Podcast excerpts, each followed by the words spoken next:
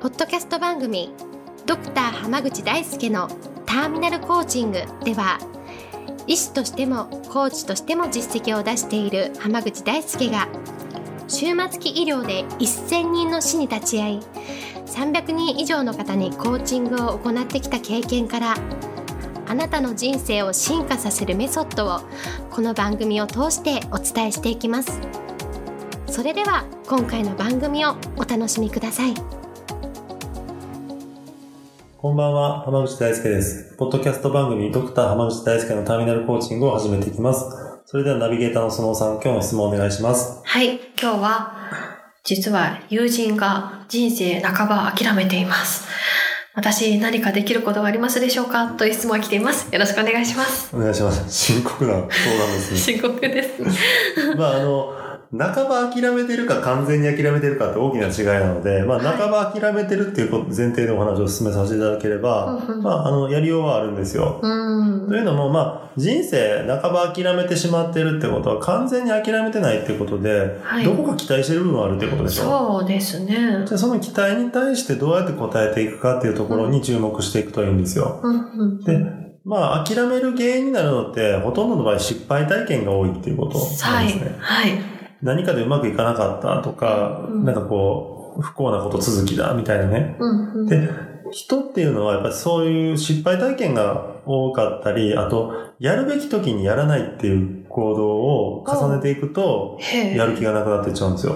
やるべき時にやらないとやる気がなくなるんです。そうなんです。ええこれ結構い、あの、気づいてる人少ないんですけど、はいモチベーションが上がんないって言ってる人って大体やるべきことをやるべき時にやらない人って多いでしょ？ああ、やってると、あ楽しいなみたいな。よし、次も行こうみたいな 感じになりますから。そうだから、はいあの、やるべき時にやるべきことをやっていれば、うんうんちゃんとね、成果が出るんですよ。ですね。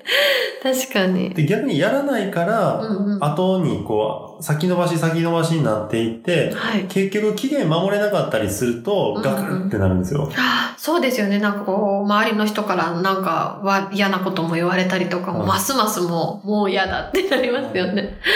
結果的にね、やるべきことをやるべき時にしっかりパシッとやれるかどうかの方が大事なんですよ。ああ、なるほどですねだ。からうまくいくとかうまくいかないかは二の次にして、うんうんやるタイミングでやれるかどうかっていうところに注目するとすごくね成果が出やすくなるんです、それだけで。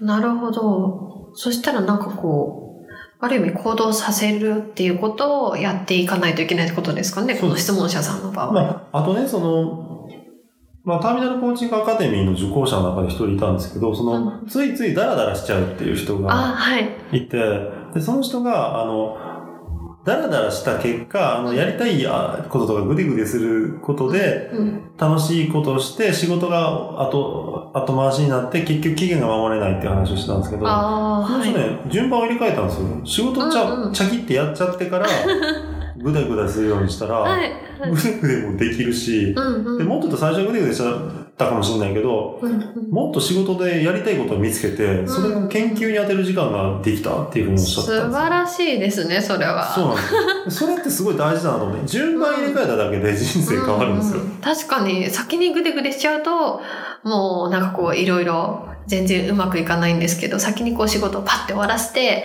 さあグデグデしようかなとか、なんかこれ面白かったからもうちょっと研究しちゃおうかなとかに移行するってことですよそうそれって結局、期限を守れたってことが、やるべき時にやるべきことをやったってだけでしょ？うん、そうですね。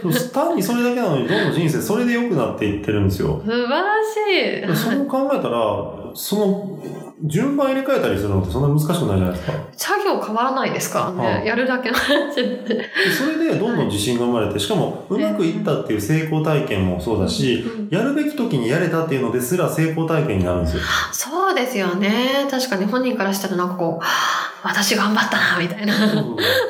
だから、成功体験を積むとモチベーションが上がるんですよ、絶対に。確かに。だから、パシッとやれたっていうのプラス成果が出たって、この2本立てにするとどんどんやる気が上がっていくんで、なるほどですね。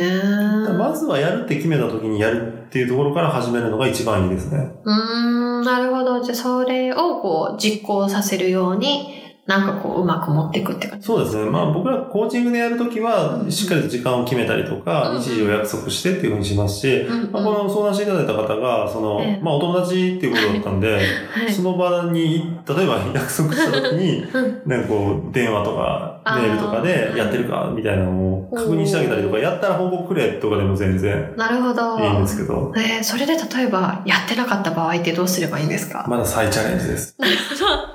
何度でもって感じなんですか？大事なのはね、やれるって信じることなんですよ。おーあ、その、自分というか、こう、言う方の側がってこそう、だからやれないんじゃないかって思って、うんうんその期限より前に連絡取りたくなるっていうのはないですか？あー、ありますね。約束覚えてるかみたいな。あれはやっちゃダメなんです。あ、なるほど。う必ず連絡するなら終わってから、あ向こうから連絡もらうっていうふうにしといた方がいい。ーん、どもし。かしたらなんか取り組んでて忙しくて連絡できないかもしれないじゃないですか。そうですね。夢中になっちゃいましたみたいな。だから心配するってことはやれないっていう前提を作っちゃってるってことだから、うんそれはね相手にとって良くないんです。ああ、もうじゃあやれると信じて、こう、ちょっとこう、なんでしょうね。じゃあ終わったら報告してね、とか言ったりとか、で、なんかこう、できたら、お、すごいじゃん、はい楽しい、いいね、っていう感じでこう、なんか楽しくやっていくと、その人自身もこう、やる気になって、意外と楽しいんだなとか、あ、私できるんだな、はいみたいな感じに変わっていくって感じですかね。はい。なるほど。それは結構楽しいですね。そうなんですよ。ありがとうございます。今日はこれで終わります。ありがとうございました。ありがとうございました。本日の番組はいかがでしたか？番組ではドクター濱口大輔に聞いてみたいことを募集しています。ご質問は d a i s u k e h a m a g u c h i c o m 大輔濱口 .com の問い合わせから受け付けています。またこのオフィシャルウェブサイトでは無料メルマガやブログを配信中です。次回も楽しみにお待ちください。